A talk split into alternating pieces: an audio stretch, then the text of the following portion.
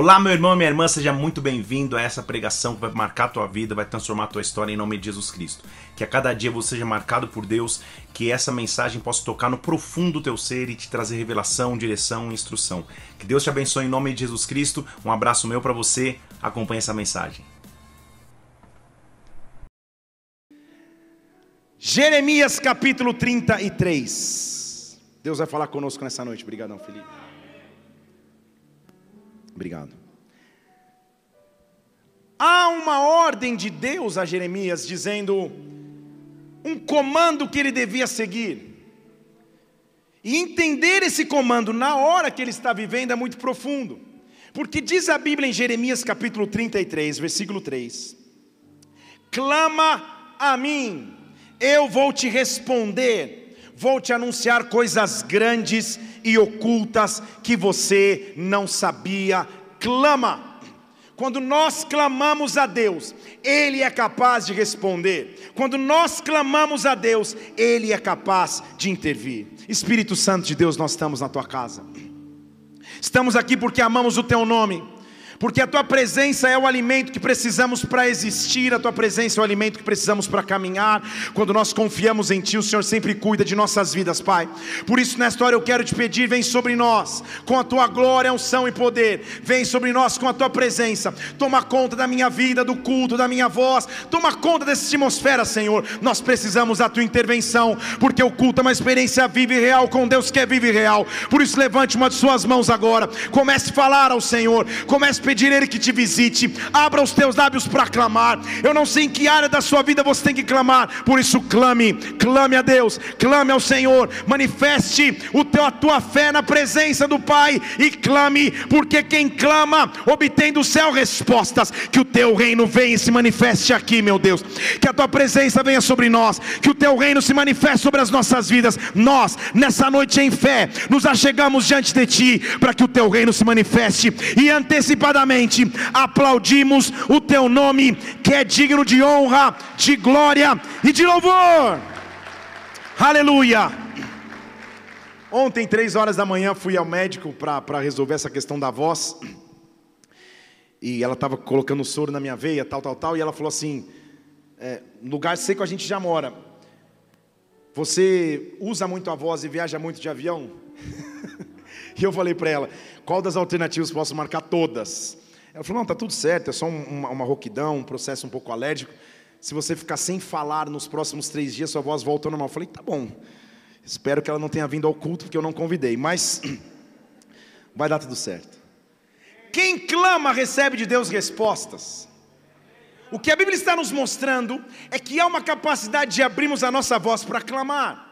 Mesmo quando a nossa voz parece fugir, mesmo quando a circunstância quer roubar a nossa força para clamar, há um Deus que nos impele, que nos incentiva a clamar. Há um Deus que nos diz, clame, porque quem clama obtém mistérios da parte de Deus. Ele está nos dizendo no versículo 3, quem clama recebe de Deus coisas grandes e ocultas que não conhecia. Quem clama a Deus agita os céus, de forma que coisas grandes e ocultas se manifestam. Quem clama a Deus não recebe só coisas pequenas, não recebe só pequenas porções, mas recebe grandes porções da parte do Pai. Eu não sei se você está entendendo o que eu estou dizendo a você aqui, mas quem clama a Deus gera coisas grandes. Deus está gerando coisas grandes no teu interior, Deus está gerando coisas grandes na sua vida, coisas grandes e ocultas que você não sabia, mistérios de Deus. Clame! Clamar no original significa gritar em alta voz, emitir um alto som, não silenciar-se, não aquietar-se, reagir e clamar. Deus quer que você clame.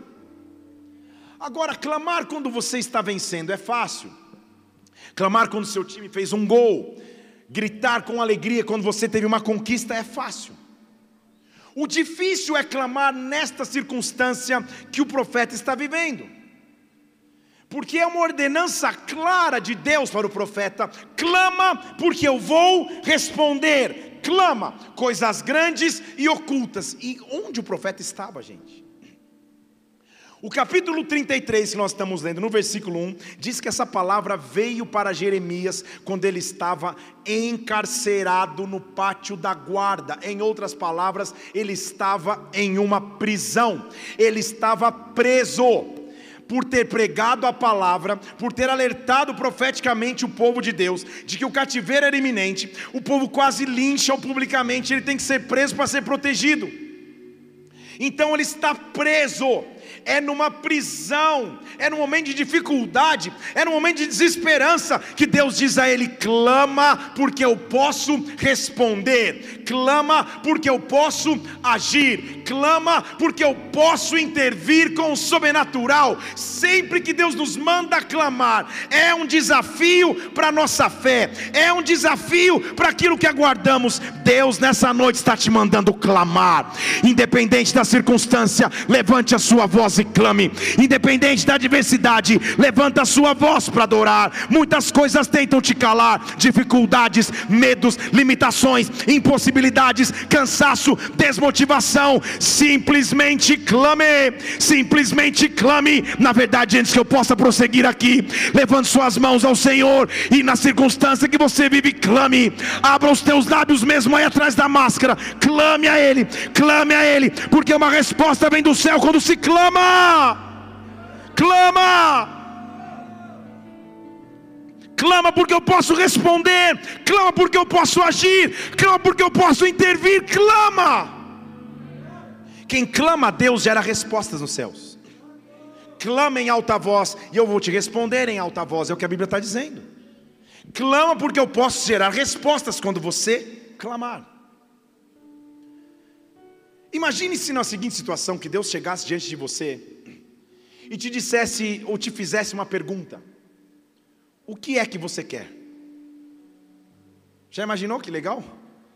O que é que você quer? Você e eu estaremos prontos para responder. Se Ele chegasse diante de você hoje e falasse: o que é que você quer? Há momentos em que Deus permite o que eu chamo de um bom desconforto, para que eu possa ser direcionado para clamar. O que é que você quer? Qual desconforto você vive hoje, que na verdade é bom, porque ele não te permite aquietar-se, ele te força a clamar. Salmo 77, versículo 1: eu levanto a Deus a minha voz, eu levanto a Deus a minha voz, para que Ele me ouça. Salmo 142, versículo 1: com a minha voz eu clamo ao Senhor, com a minha voz eu suplico, eu derramo perante Ele a minha queixa, eu exponho a minha tribulação. Eu estou me levantando na autoridade do nome que está acima de todo nome, para acabar com o silêncio que estava na tua vida, para acabar com a apatia que estava na tua história, para dizer: tenha força para clamar, tenha força para clamar. O que é que você quer? Qual desconforto você vive hoje, que Deus permite para que você não pare de clamar? Quando está tudo bem, nós às vezes deixamos de clamar. Quando tudo vai bem, nós deixamos de buscar, ou deixamos de abrir a voz para dizer: Senhor, eu preciso de Ti. Agora põe uma muralha na minha frente, põe um gigante diante de mim, põe um problema para eu enfrentar. Aí a minha voz é obrigada a clamar, aí eu sou obrigado a romper. Não há ninguém que passe uma circunstância e fique quieto. A Bíblia diz em Mateus capítulo 7, versículo 7: pedi, peça porque eu posso dar, busque, você vai encontrar, bata, porque vai se abrir. Quem pede, recebe, quem busca, acha, quem bate, a porta abre. E olha a associação que ele faz: porque quem é você, que como um filho pede para o pai o pão, o pai vai dar uma pedra? Ou se o filho pedir ao pai um peixe, o pai vai lhe dar uma serpente? Ele está dizendo: se até vocês, que são homens maus, limitados, sabem dar coisas boas aos seus filhos, imagina o Pai que está nos céus, se Ele não vai dar coisas boas àqueles que pedirem. Abra os teus lábios para clamar, abra os teus lábios para pedir. O que hoje desconforta, isso não é ruim, na verdade é bom, porque é o combustível que te faz continuar clamando, é o combustível que te faz erguer a voz, é o combustível que não te deixa morrer na fé. Vá além da limitação, vá além do medo, vá além do cárcere, vá além do aprisionamento e clama, clama, clama, clama, porque quem clama obtém respostas. E a médica mandou ficar quieto, mas clama, clama, clama, porque Ele pode responder. Clama. Então sabe o que eu preciso para começar? Uma causa para clamar, um lamento, um motivo de oração, uma missão para cumprir. Porque agora eu quero te identificar um segredo. E eu não sei, eu quero que você vá acompanhando isso comigo. É claro que naturalmente não sou fono. Minha voz está aquecendo, está melhorando. Mas espiritualmente vocês estão percebendo aqui que está acontecendo uma coisa ou não? Então tá bom, daqui a pouco eu vou cantar ópera. Vou terminar cantando Amigos para Sempre, sei lá. Então, Senhor, perdão, volta a voz. Eu vou cantar ópera, eu vou cantar adoração. Então, volta comigo aqui. Deus permite os desconfortos, não para que eles sejam a minha ruína, mas para que eles sejam minha ferramenta para clamar. Porque quem clama a Deus, agora eu vou começar a palavra de hoje, quem clama ao Senhor, recebe do Senhor autoridade para clamar por alguém. Quem clama a Deus, muda uma circunstância. Quem clama a Deus, move os céus, move terra e passa a clamar não por si só, mas passa a clamar por uma circunstância. Quer clamar pela sua nação? Clama a Deus. Quer clamar pela sua família? Clama a Deus. Quer clamar pelos seus filhos? Clama a Deus. Quer clamar pela tua vida financeira? Clama a Deus. Quer clamar pela tua carreira? Clama a Deus. Quem clama a Deus gera no mundo espiritual autoridade para mudar decretos, autoridade para mudar sentenças. Deixa eu falar em português até você vir comigo aqui. Deus está te dando autoridade para mudar decretos, Deus está te dando autoridade para mudar sentenças, Deus está te dando autoridade para mudar destinos. O que é que você quer? Clama, clama. O que te desconforta hoje? Clama. O contexto é o seguinte: Jeremias profetizava um cativeiro babilônico. Deus o mandava clamar independente do encarceramento. O cativeiro babilônico efetivamente vem. E ao vir o cativeiro, a Babilônia invade Judá e leva os seus moradores, ou na verdade os príncipes de Judá, a nobreza de Judá, leva para a Babilônia. Restam alguns remanescentes que não são interessantes para o cativeiro. Então toda a força de trabalho, todo o poder, toda a sabedoria, toda a formosura de Judá é levada embora para a Babilônia. Os impérios vão mudando e vão se trocando. A Babilônia deixa de ser o maior império e o Império Persa passa a dominar. No domínio do Império Persa, um rei chamado Artaxerxes assume o comando. E na época do rei Artaxerxes, nós vamos ler a história desse personagem que aprendeu o que é clamar. Que Deus permitiu que tivesse um desconforto, para que nesse desconforto ele fosse ferramentas de milagres de Deus. O desconforto que você enfrenta hoje, o bom desconforto que você enfrenta agora, é a ferramenta que Deus vai te dar para gerar milagres nas regiões celestiais. É a ferramenta que Deus vai te dar milagres para que o teu clamor gere circunstâncias diferentes. Neemias é um homem que nem cresceu em Israel. Ele cresceu já no cativeiro, grande parte de sua vida. A Bíblia não explica como ou em que circunstâncias ele se torna um cara tão excelente que ele passa a ter o cargo mais importante do reinado persa, ou um dos mais importantes. Ele se torna o que nós chamamos de copeiro do rei. Engane-se você, se você acha que o copeiro do rei é aquele que vai com a bandeja servir um copo para o rei. Ele não é o garçom do rei, ele é o copeiro do rei. O copeiro do rei, basicamente o que ele faz, é todos os dias assumir um risco. Porque na tradição de povos e na tradição de conquista de reinados, uma das maneiras de alguém tentar demover um rei de seu trono sem matá-lo na guerra, era envenenar os seus alimentos. Então todo rei que se prezava tinha um copeiro, que basicamente é o cara que ingeria os alimentos e bebia as bebidas antes. A galera esperava, se ele continua vivo está tudo bem, agora o rei pode comer. Então todos os dias, em todas as refeições do rei, Neemias bebia e comia sem saber se ia viver para a próxima refeição. Ele estava acostumado a assumir riscos. É importante que você entenda isso, porque a realidade que você vive hoje é o preparo para a missão que Deus vai te dar no futuro.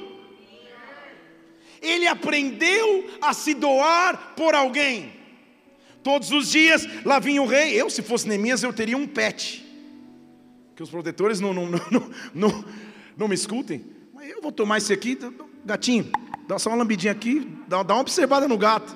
Passar uns 15 minutos. Estão aqui ou não? Todo dia. Perdão, é uma brincadeira, tá, gente? Eu amo os animais, tá tudo certo. Mas, todo dia, eu vou dar um...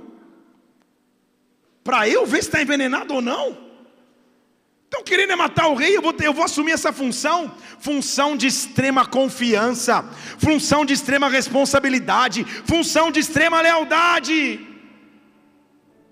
Apesar de ser uma função de risco diário, havia uns benefícios: morar num palácio do rei, ingerir dos alimentos reais, desfrutar do conforto do palácio. Não havia por que ele se sentir desconfortável. Até o dia que Neemias recebe um WhatsApp, num grupo chamado Ore por Israel. Alguém o inclui e ele vai ver. E em Neemias capítulo 1 versículo 3 está dizendo assim: olha, sabe o que acontece?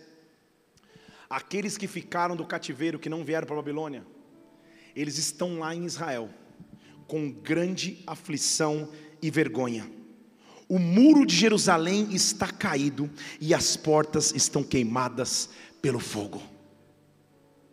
E Neemias podia responder: o que eu tenho com isso? O veneno que eu bebo todo dia já não me é suficiente, a luta que eu passo todo dia já não me é suficiente. O que Deus estava fazendo é aumentando o tamanho da missão e chamada de Neemias. Ele estava dizendo: eu já te fiz alguém que se sabe doar por alguém, mas agora eu te faço alguém que vai ser capaz de clamar por um povo. Eu estou te dando uma missão maior, eu estou te dando uma missão melhor, eu estou te dando uma missão mais profunda. E para eu te dar uma missão mais profunda, eu tenho que causar o bom desconforto, eu tenho que tirar a paz momentaneamente, para que você não pare de clamar, para que você não pare de adorar. Quando eu e você passamos a entender que o que me incomoda hoje não é o meu fim, mas é a ferramenta para que eu clame a Deus, minha vida é transformada. Eu quero que você pense no que te incomoda. Talvez a tua carreira não esteja como esteja, talvez teu casamento não queira como você sonhou, talvez teu ministério você não tenha vivido tudo aquilo que quer viver. Esse é um bom desconforto que Deus está fazendo e permitindo que o teu coração viva, para que você abra os lábios para clamar, para clamar, para clamar, para clamar. Ele não cresceu em Israel, ele vive o conforto do palácio do rei, ele está acostumado com o risco que a profissão lhe proporciona, mas também com os benefícios que a profissão lhe dá. Mas quando ele escuta que lá na sua cidade natal, quando ele escuta que lá no seu país de origem, há um povo em aflição, em opróbrio, e os muros estão caídos, algo começa a acontecer no seu interior. Algo começa a acontecer no seu interior. Deus precisa de uma geração que se levante para fazer diferença. Deixa eu falar de novo. Que não viva só para si mesmo, que não viva só para os seus interesses, mas se levanta para clamar por alguém ou por algo, se levanta para clamar por uma família, por uma nação, por uma cidade, que se levanta como clamor de Deus. Deus está chamando aqueles que estão prontos para clamar. O que é que você quer? Quando ele escuta isso, ele não ignora. O versículo 4 de Neemias 1 diz que quando eu ouvi essas palavras, eu me sentei e chorei, me lamentei por alguns dias, fui jejuar e orar perante o Deus do céu. A primeira fase do clamor é gerada em oração, jejum e choro. Deus conhece as tuas lágrimas, Deus conhece o teu jejum, Deus conhece a tua oração. Não pare de jejuar, não pare de clamar, não pare de adorar, não pare de orar, não pare de buscar a Deus. Neemias, ele estava no palácio, mas a sua missão já estava sendo desenhada em outro lugar. Ele diz no versículo 6, Senhor, escuta a oração que eu estou fazendo hoje perante a Ti, escuta a oração que eu faço, eu confesso os pecados de Israel, se lembra, Pai, das alianças que o Senhor tem conosco. Versículo 11, estejam atentas às orações que eu te faço hoje, faz prosperar o teu servo e dá graças perante o homem. Ele se levanta com um lamento, ele se levanta com um bom desconforto, porque aquele que se levanta tem capacidade de proporcionar mudança.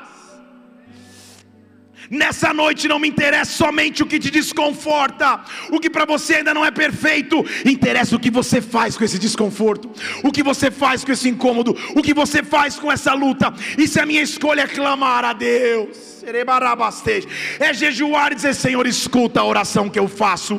Ah, você sabe os incômodos que você vive, você sabe as dificuldades que você vive, eu quero te dar chance para começar a clamar a Deus agora. Levante suas duas mãos aos céus e ore ao Senhor, abra você os teus lábios e diz assim, Senhor, eu clamo a Ti, eu clamo a Ti, o Senhor sabe o que eu estou vivendo. Não pare de orar, não pare de pedir, não pare de interceder, não pare de clamar. Deus vai gerar mudanças, Deus vai gerar mudanças. Enquanto você clama aqui, céus e terra estão se movendo. Enquanto você clama aqui, Deus está mexendo e o teu clamor está gerando mudanças. Ei!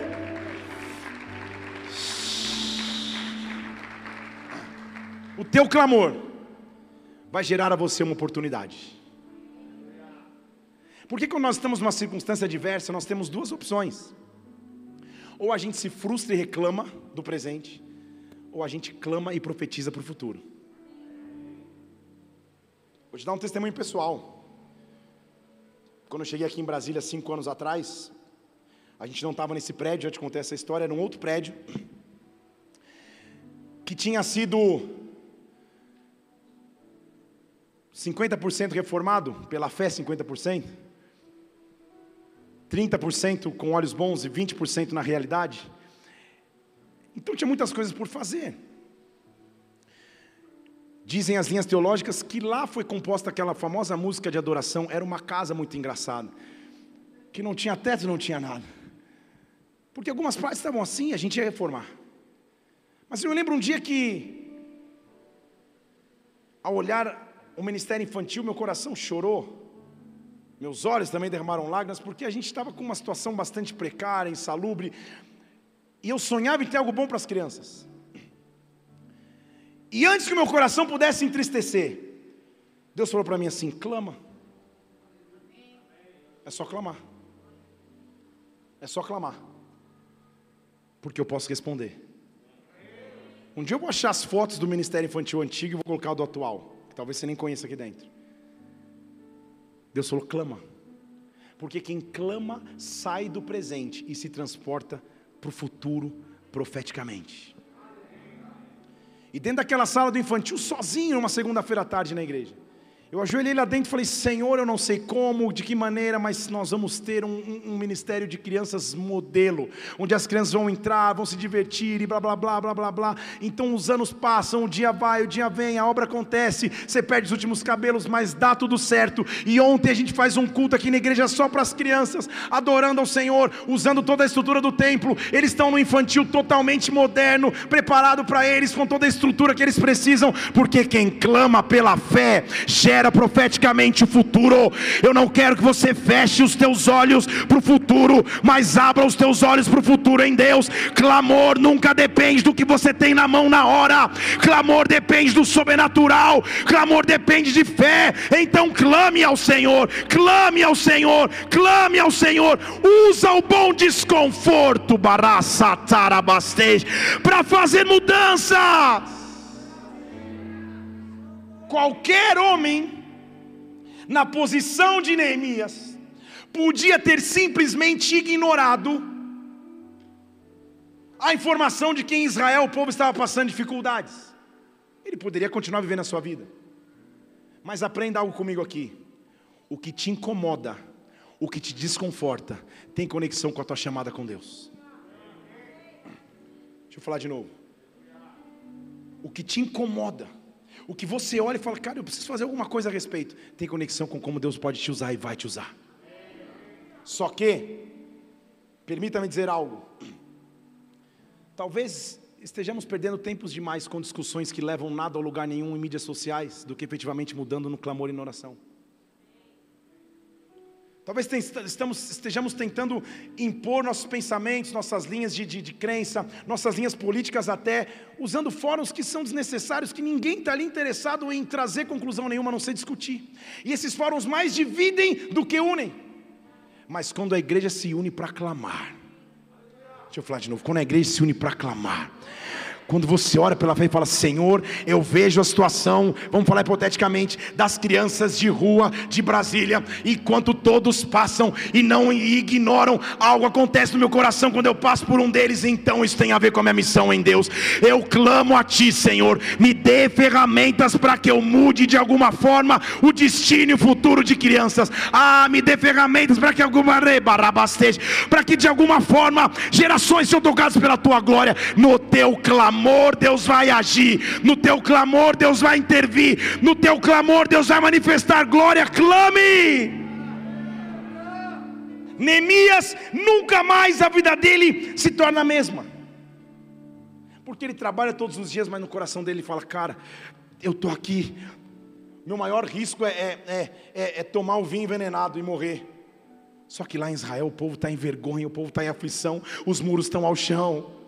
Eu conheço as histórias de como Davi preparou Salomão para construir esses muros.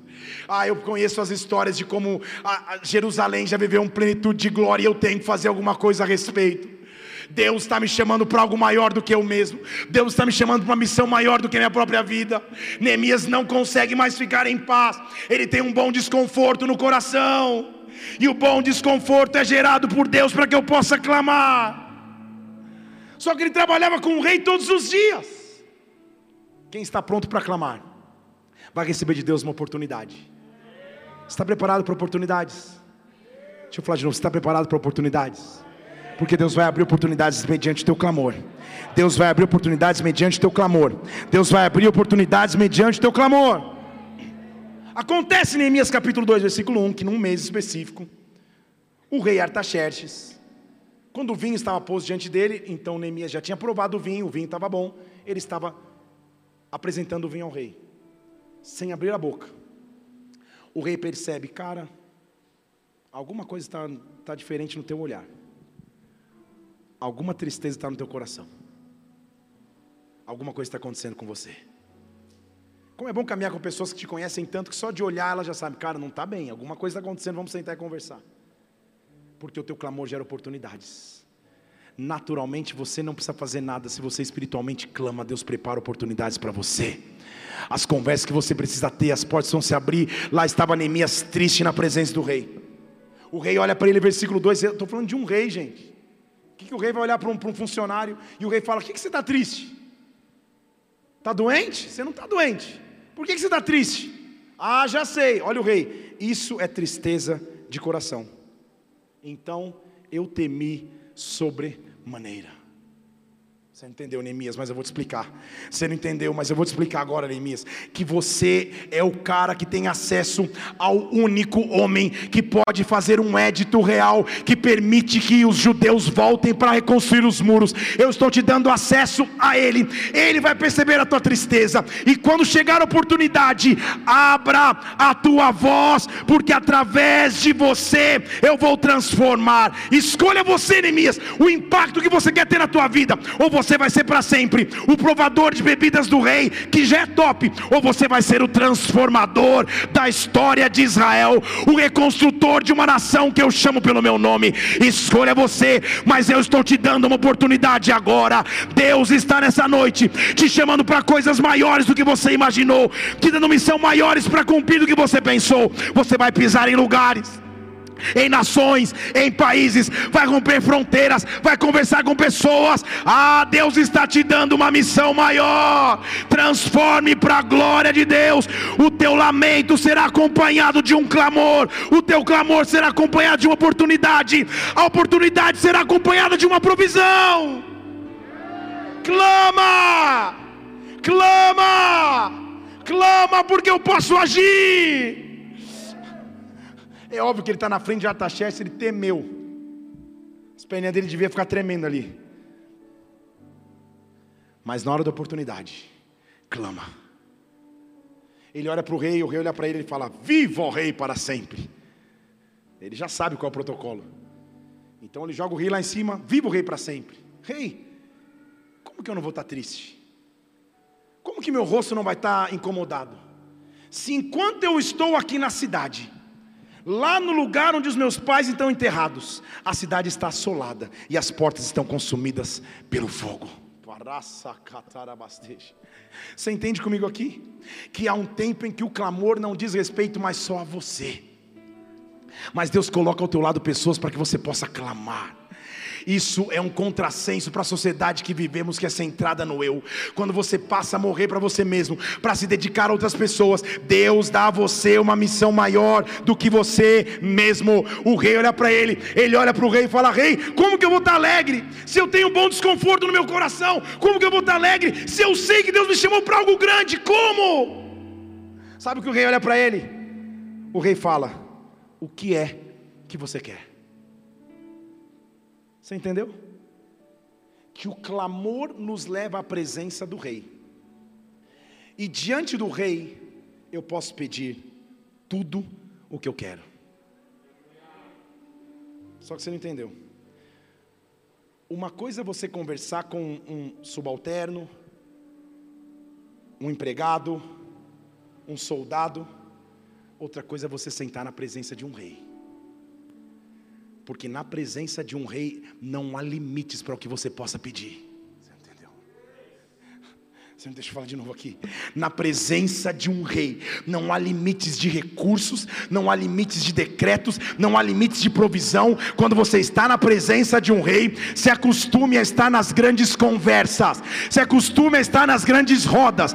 Ei, se acostume a estar onde o sobrenatural acontece, onde as decisões são tomadas. Se acostume a sentar em mesas que decidem. Ei, na presença de um rei, acostume-se. Ei, na presença de um rei, você representa o alto. O que é que você quer? O que é que você quer? Só que nós servimos, a Bíblia diz, ao Rei dos Reis, ao Senhor dos Senhores. E Ele nessa noite está diante de você dizendo: o que é que você quer? Mas não vem pedindo coisa pouca, não vem pedindo coisa pequena, pede algo sobrenatural e grande. Porque eu sou o Rei, eu estou acostumado às grandes conversas, eu estou acostumado às grandes transações, eu estou acostumado às grandes liberações. Quando eu estou na presença do Rei, eu posso pedir algo sobrenatural. O que é que você quer? O que é que você quer? O que é barabastej? Qual é o recurso que você precisa? Qual é a provisão que você precisa? Na presença do rei, ele está acostumado a conversar de forma grande. A conversa dele não é de soldado a soldado, a conversa dele é de chefe de estado para chefe de estado, é outro patamar. Estão comigo aqui? é outro nível de conversa, é outro nível de realidade, é na presença do rei que eu estou. Ah, quando eu chego na presença do rei para clamar, ali está a minha oportunidade. O que você quer? E hoje Deus está falando para você: o que é que você quer? O que é que você quer? O que é que você quer? O que é que você quer? O que é que você quer? O que é que você quer? Chatarabastei. O que é que você quer? Quando Deus te faz chegar na mesa principal do rei, ali não há limites. Charabasecoterebastei. Deixa eu dar um exemplo, a mesma instituição. Imagina que você vai num banco. Você chega na recepção, tem um rapaz ali, um estagiário. Ele vive a realidade dele e está começando a sua carreira profissional. E se você dizer para ele: cara, eu preciso de uma ajuda, ele vai falar: o que você quer? Ele vai ter um limite para te ajudar. Talvez um passe escolar, talvez um lanche para você, um cafezinho. E no mesmo prédio, talvez no último andar, sentado na mesa, tem um homem assinando cheques de bilhões, de fortunas, decidindo histórias e destinos, concedendo ou não empréstimos. Será que se você tivesse a oportunidade de sentar nessa mesa, o teu pedido ia ser o mesmo para aquele que está lá no começo da escala? Porque você está diante de alguém que está acostumado com coisa grande, então coisa grande para ele não assusta. Aqui comigo ou não? Você está diante de um rei, gente. Não tem nada grande que Deus não possa fazer. A Bíblia me garante isso. Não há impossível para mim. A Bíblia diz: acaso haveria algo demasiadamente difícil para mim? Então hoje eu quero ativar a sua fé para que você possa pedir a Deus com ousadia o que é que você quer. O que é que você quer? Rei, foi você que começou a conversa, agora aguenta. Israel está cativo há 70 anos. Eu estou triste, eu quero te pedir um negócio. Não é licença, não quero te pedir, se for do teu agrado. Rei, eu quero que você me permita voltar à cidade dos meus pais, porque eu vou reconstruir esses muros. Não. Eu estou falando de um copeiro, gente. Um copeiro do rei, que vive dentro do palácio, tomando bebidinha do rei, comendo comida do rei, para ver se não morre envenenado. Não tem nenhuma noção de engenharia, arquitetura, não tem nenhuma noção de construção, mas ele diz: eu estou diante do rei, eu não vou pedir para visitar lá Judá, fazer uma selfie, hashtag reconstrua. Não, eu vou falar: eu não sei como, eu não sei de que maneira, mas eu faço parte dessa reconstrução, só me autoriza, eu preciso ir, eu preciso reedificar. Eu estou diante daquele que decide, eu estou diante daquele que governa. Ele pode me liberar para ir ou não. Eu amo a ousadia de quem sabe pedir. Eu amo. Ele não está pedindo para si mesmo, ele está dizendo: na verdade, eu quero abrir mão um pouquinho do que eu estou vivendo, para fazer a loucura de sair daqui, voltar para Jerusalém, e eu vou reconstruir os muros. Eu não sei o que vai acontecer, mas eu vou reconstruir os muros. Eu não sei como vai viver, mas eu vou reconstruir os muros.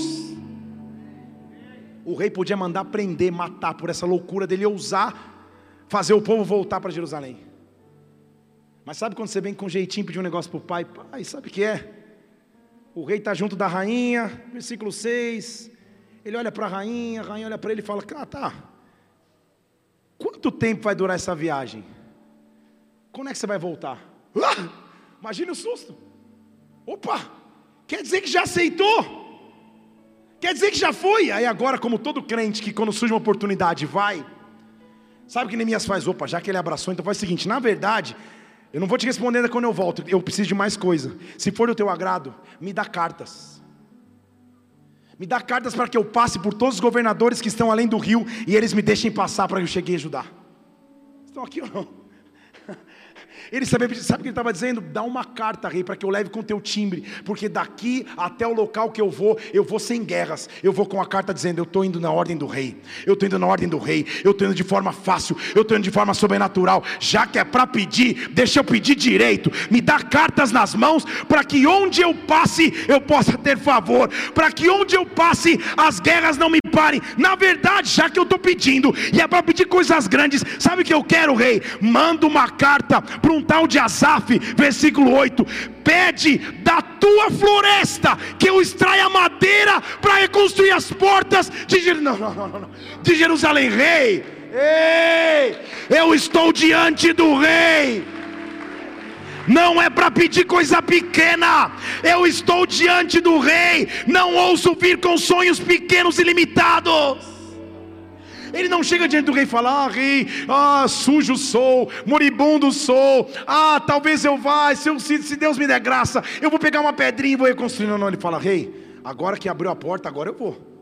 Deram oportunidade, agora eu vou. Me dá cartas, porque eu não quero ter impedimento, não quero ter guerra, quero ir com a minha comitiva em paz. Além disso, rei, eu sei que você tem uma floresta que é tua, que está cheia de madeira, eu preciso da tua madeira, da tua floresta. Ele está falando com Artaxerxes, o rei da Pérsia, mas ele está cheio de autoridade, porque ele representa um rei, porque ele representa um rei, porque ele representa um rei. Ah, tudo começou no clamor. Você está entendendo comigo aqui? Tudo começou no clamor, tudo começou num bom desconforto. Deus está abrindo os teus lábios para clamar. Ei, rei, versículo 8, me dá madeira para que eu reconstrua as vigas do castelo que pertence à casa, para que tudo esteja ocupado. O rei me deu graças a mão de Deus que estava sobre mim. Tudo que eu preciso é da mão de Deus sobre a minha vida, tudo que eu preciso é da mão de Deus sobre a tua história. Qual é o teu bom desconforto? Ou você fica num quarto, Neemias, chorando porque Israel está destruído, ou você se levanta para dizer: rei, eu preciso de paz, de provisão, de autoridade. Eu vou, eu volto, mas hoje a minha missão mudou, hoje eu estou sendo chamado para algo grande.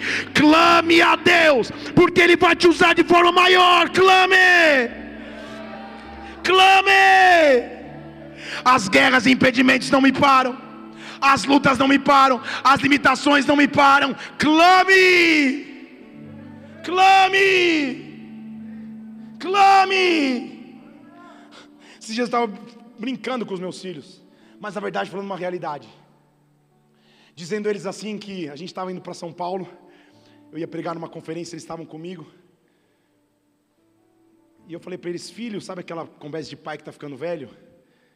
Eu falei: me admiro de ver vocês, todo agilizados, com cartão de embarque na mão, passando sozinho no leitor do aeroporto, e me veio um filme na cabeça. Eu falei: cara, minha primeira viagem de avião foi aos 21 anos de idade, o Mateus nasceu quase dentro do avião. Houve um tempo que aos 17 anos de idade eu estava numa igreja tocando contrabaixo, e um mover, uma unção sobrenatural, a glória de Deus descendo, e eu era tradutor na igreja,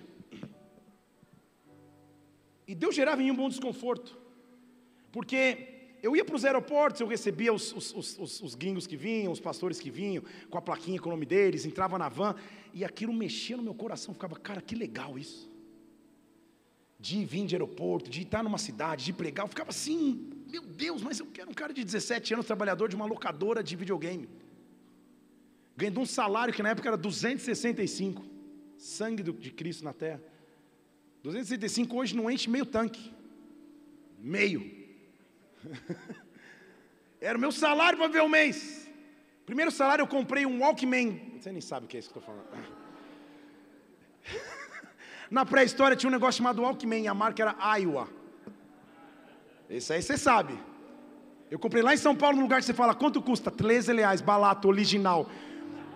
Era o lugar que eu podia comprar. E eu feliz com o Walkman para cima e para baixo. Depois prosperei, comprei um Discman. Aí você já não acompanhou. Me arrependi porque o Discman, a cada passo o CD pulava, você não conseguia escutar a música. Quem sabe o que eu estou dizendo aqui? Essa geração de iPod, iPhone, Spotify, não sabe o que é viver a realidade de rebobinar uma fita na caneta Bic enquanto você escuta a outra. O fato é que entrar num avião, pisar outra cidade, viajar dentro de um avião, inacessível para mim, um menino, Para que eu vou sonhar com coisas maiores que essa? Mas Deus é gerando um bom desconforto no meu coração. Porque o bom desconforto do teu presente diz respeito ao teu futuro. Vocês estão aqui comigo ou não? O bom desconforto do teu presente diz respeito ao teu futuro. Eu amava as nações, pegava atlas, ficava decorando bandeira de país, estudava inglês, assistia os filmes em VHS, colocando uma cartolina na frente da televisão para não ler a legenda, porque não tinha opção de tirar a legenda. Deus estava trabalhando algo em mim, mas eu tinha minha limitação da realidade. Mas o bom desconforto estava no meu coração. E aos 17 anos estou numa igreja tocando contrabaixo. Um pastor cheio do fogo, da unção do mover, ele para o culto e fala: Você vai pisar nações, você vai andar nos países, você vai pregar nesse Brasil todo. E eu, aleluia, Senhor, será que ele está falando para a pessoa certa? Acabou o culto, eu falei: Senhor, não tem nem passaporte. Fui, tirei o passaporte. Ficou 3 anos na gaveta e acontece essa história aqui. E hoje a realidade que eu vivo é uma realidade que não me permite reclamar. Não me dizer: Senhor, mais uma vez um aeroporto, mais uma vez uma cidade, mais uma vez uma pregação. Tem que dizer: Senhor, glórias ao teu nome, porque quando eu estava na presença do rei, eu te disse: Senhor, me dá as nações. Me dá as nações para eu pisar.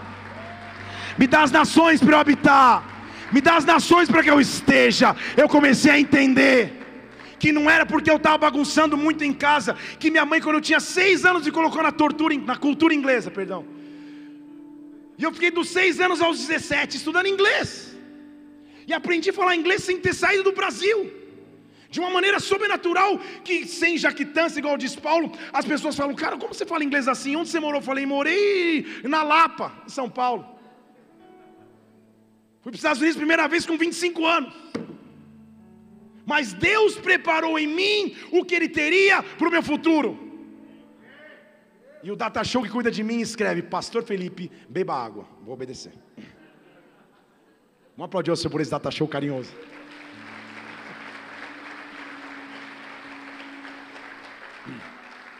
Será que minha mãe está assistindo? O fato é que, diante dos teus olhos hoje, você tem a tua limitação do presente ou o teu clamor para o futuro. O que você vai escolher? Você vai escolher olhar aquilo que é o teu bom desconforto e se frustrar? Ou você vai usar o teu bom desconforto para clamar?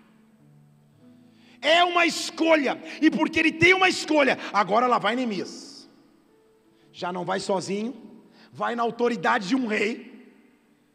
Vai levando cartas de paz. Opa, não é guerra comigo. Guerreou comigo, mexeu com o Artaxerxes. Não, por favor, fica à vontade, paz. Deviam preparar refeições, alimentos, tudo para recepcioná-los. Ele chega lá na madeireira do rei Artaxerxes, para Azaf, fala: Azaf, eu quero das melhores árvores aí. Não, quem mandou? Artaxerxes. Por favor, pode levar tudo. E agora ele vai com uma comitiva.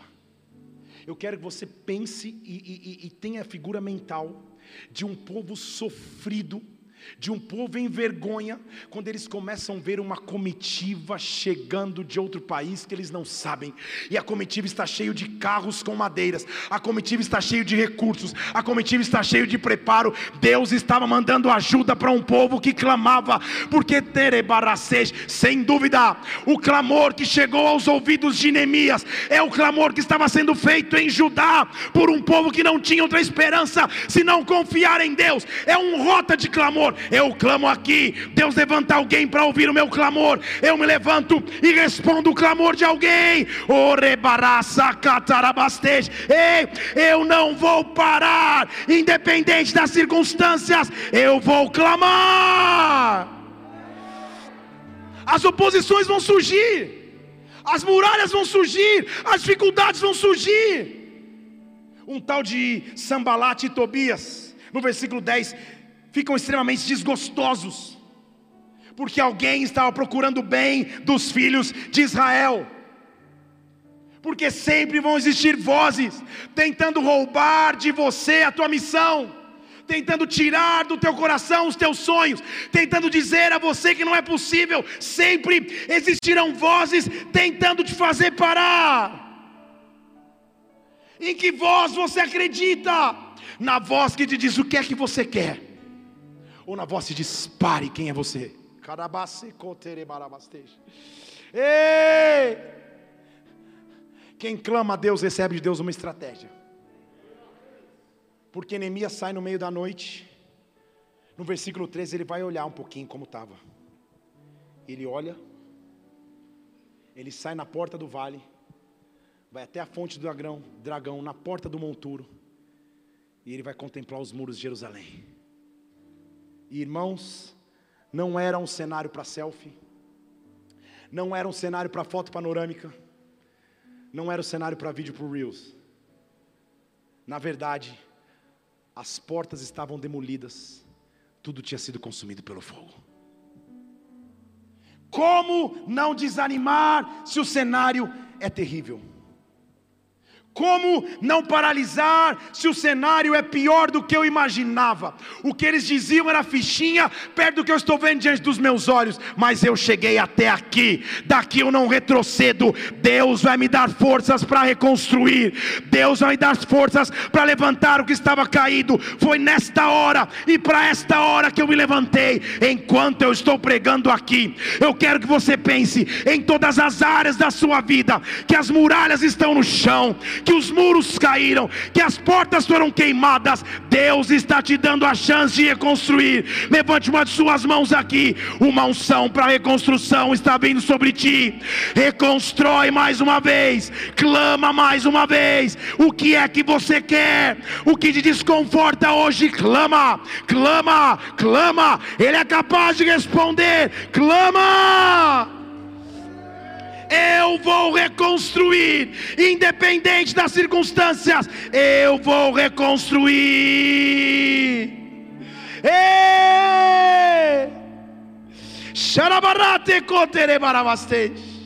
Oh!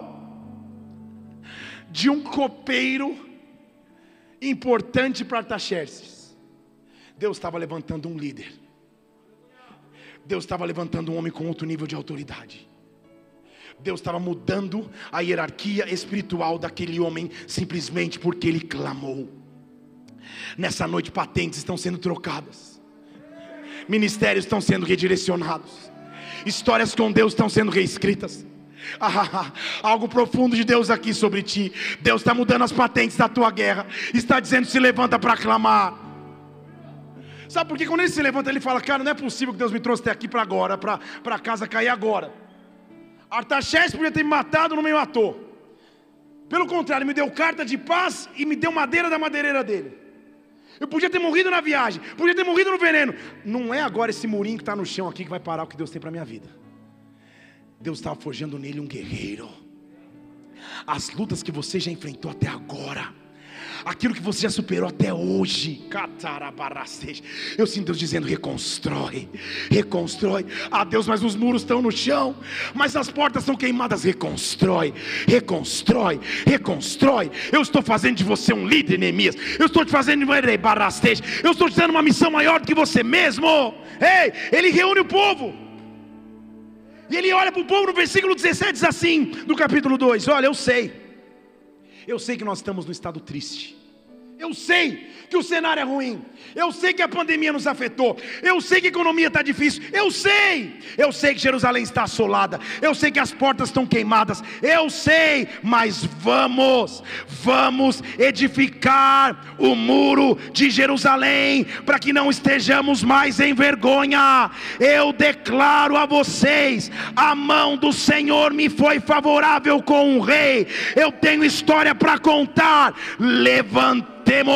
Levantemos, edifiquemos, vamos fortalecer a mão para a obra. Levantemos, edifiquemos, vamos fortalecer a mão para a obra. Neemias, Deus estava dando a ele a autoridade de clamor, que é a autoridade de um líder que se levanta e acaba com a apatia, que se levanta e acaba com o medo, que se levanta e acaba com a tristeza. Ele chega para todo mundo que estava chorando, triste, e diz: eu sei que o estado é triste, mas levanta, vamos levantar, vamos reconstruir. Fortaleçam as mãos, porque nós vamos construir algo grande. Fortaleçam as mãos, porque nós vamos avançar. Eu sei que você está vivendo momentos difíceis, eu sei que você está vivendo lutas, eu sei que a tua fé estava quase esmurecendo, mas hoje eu estou dizendo: levanta, levanta, levanta, reconstrói, reconstrói, reconstrói, reconstrói. O que é que você quer? Reconstrói.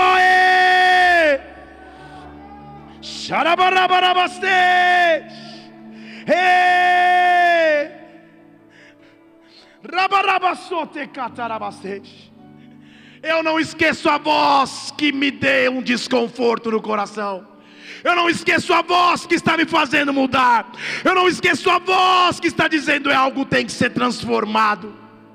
Sempre Deus vai te levantar com voz de transformação. Numa igreja, por exemplo, nem tudo é perfeito. E você sempre vai ter duas opções. Ou você fica do lado dos que criticam, dos falar realmente blá blá blá. Ou você fala, Senhor, eu vou me levantar como agente de mudança. Eu vou me levantar como um Neemias. Eu vou me levantar com autoridade. Eu vou me levantar que apesar da dificuldade que eu vivo agora, da dificuldade que eu vivi, das feridas que estão dentro de mim, eu vou me levantar para reconstruir.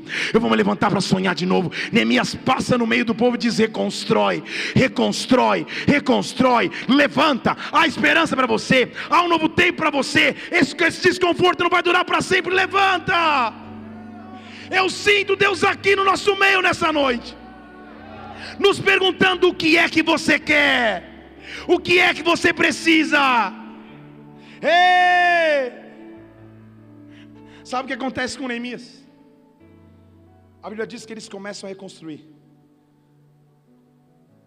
E você me pergunta, mesmo não perguntando, porque eu sei que você me pergunta, a madeira ele trouxe, porque para aquilo que foi queimado, que não tem mais utilidade, Deus faz coisas novas. Mas e os muros, como ele reconstrói? Nem que ele tivesse todo efetivo de povo do mundo, não dá para ele carregar todas as pedras. As pedras já estavam lá. Deixa eu falar de novo. Elas já estavam lá. Elas só estavam em formatos de ruínas. Então a maior unção que estava sobre a vida de Neemias era a unção de um líder que é capaz de transformar pedras em entulho, em muro novamente. Satarabastej. Nem tudo que você viveu foi perdido. Nem todas as decepções serebarabastej te paralisarão. Você vai pegar do que era entulho. Você vai pegar do que era ruína e vai reconstruir a partir da ruína. E quando chega a hora do novo, nas portas, que é o acesso para o novo, vai ter madeira nova para você, vai ter madeira nova para que você reconstrua. Neemias só se levanta com autoridade. Sambalat e Tobias tentam parar a obra, ao passo que ele, então, o povo começa a construir. Uma mão construindo, outra mão na espada, uma mão guerreando, outra mão reconstruindo. A adoração não parava, e assim eles foram reconstruindo os muros de Jerusalém com uma certeza. Versículo 20 do capítulo 2: o Deus do céu, Ele nos fará prosperar. O Deus do céu, Ele nos fará prosperar. Então vamos nos levantar para edificar. Bola de neve, Brasília. Deus está te chamando para construir. Deus está te chamando para reconstruir. Deus está te chamando para andar em autoridade. Quando você ergue a voz, as muralhas vêm ao chão. Quando você ergue a voz, Deus te dá autoridade. Oh! Espero que através dessa mensagem você tenha sido marcado profundamente pelo Espírito Santo, sua vida seja impactada e transformada, viu? Tem muitas outras pregações aqui no YouTube, Felipe Parente. Faz o seguinte, inscreve-se no canal também para que você sempre receba os alertas das pregações assim que elas acontecerem. Que Deus te abençoe, até a próxima, fica na paz do Senhor.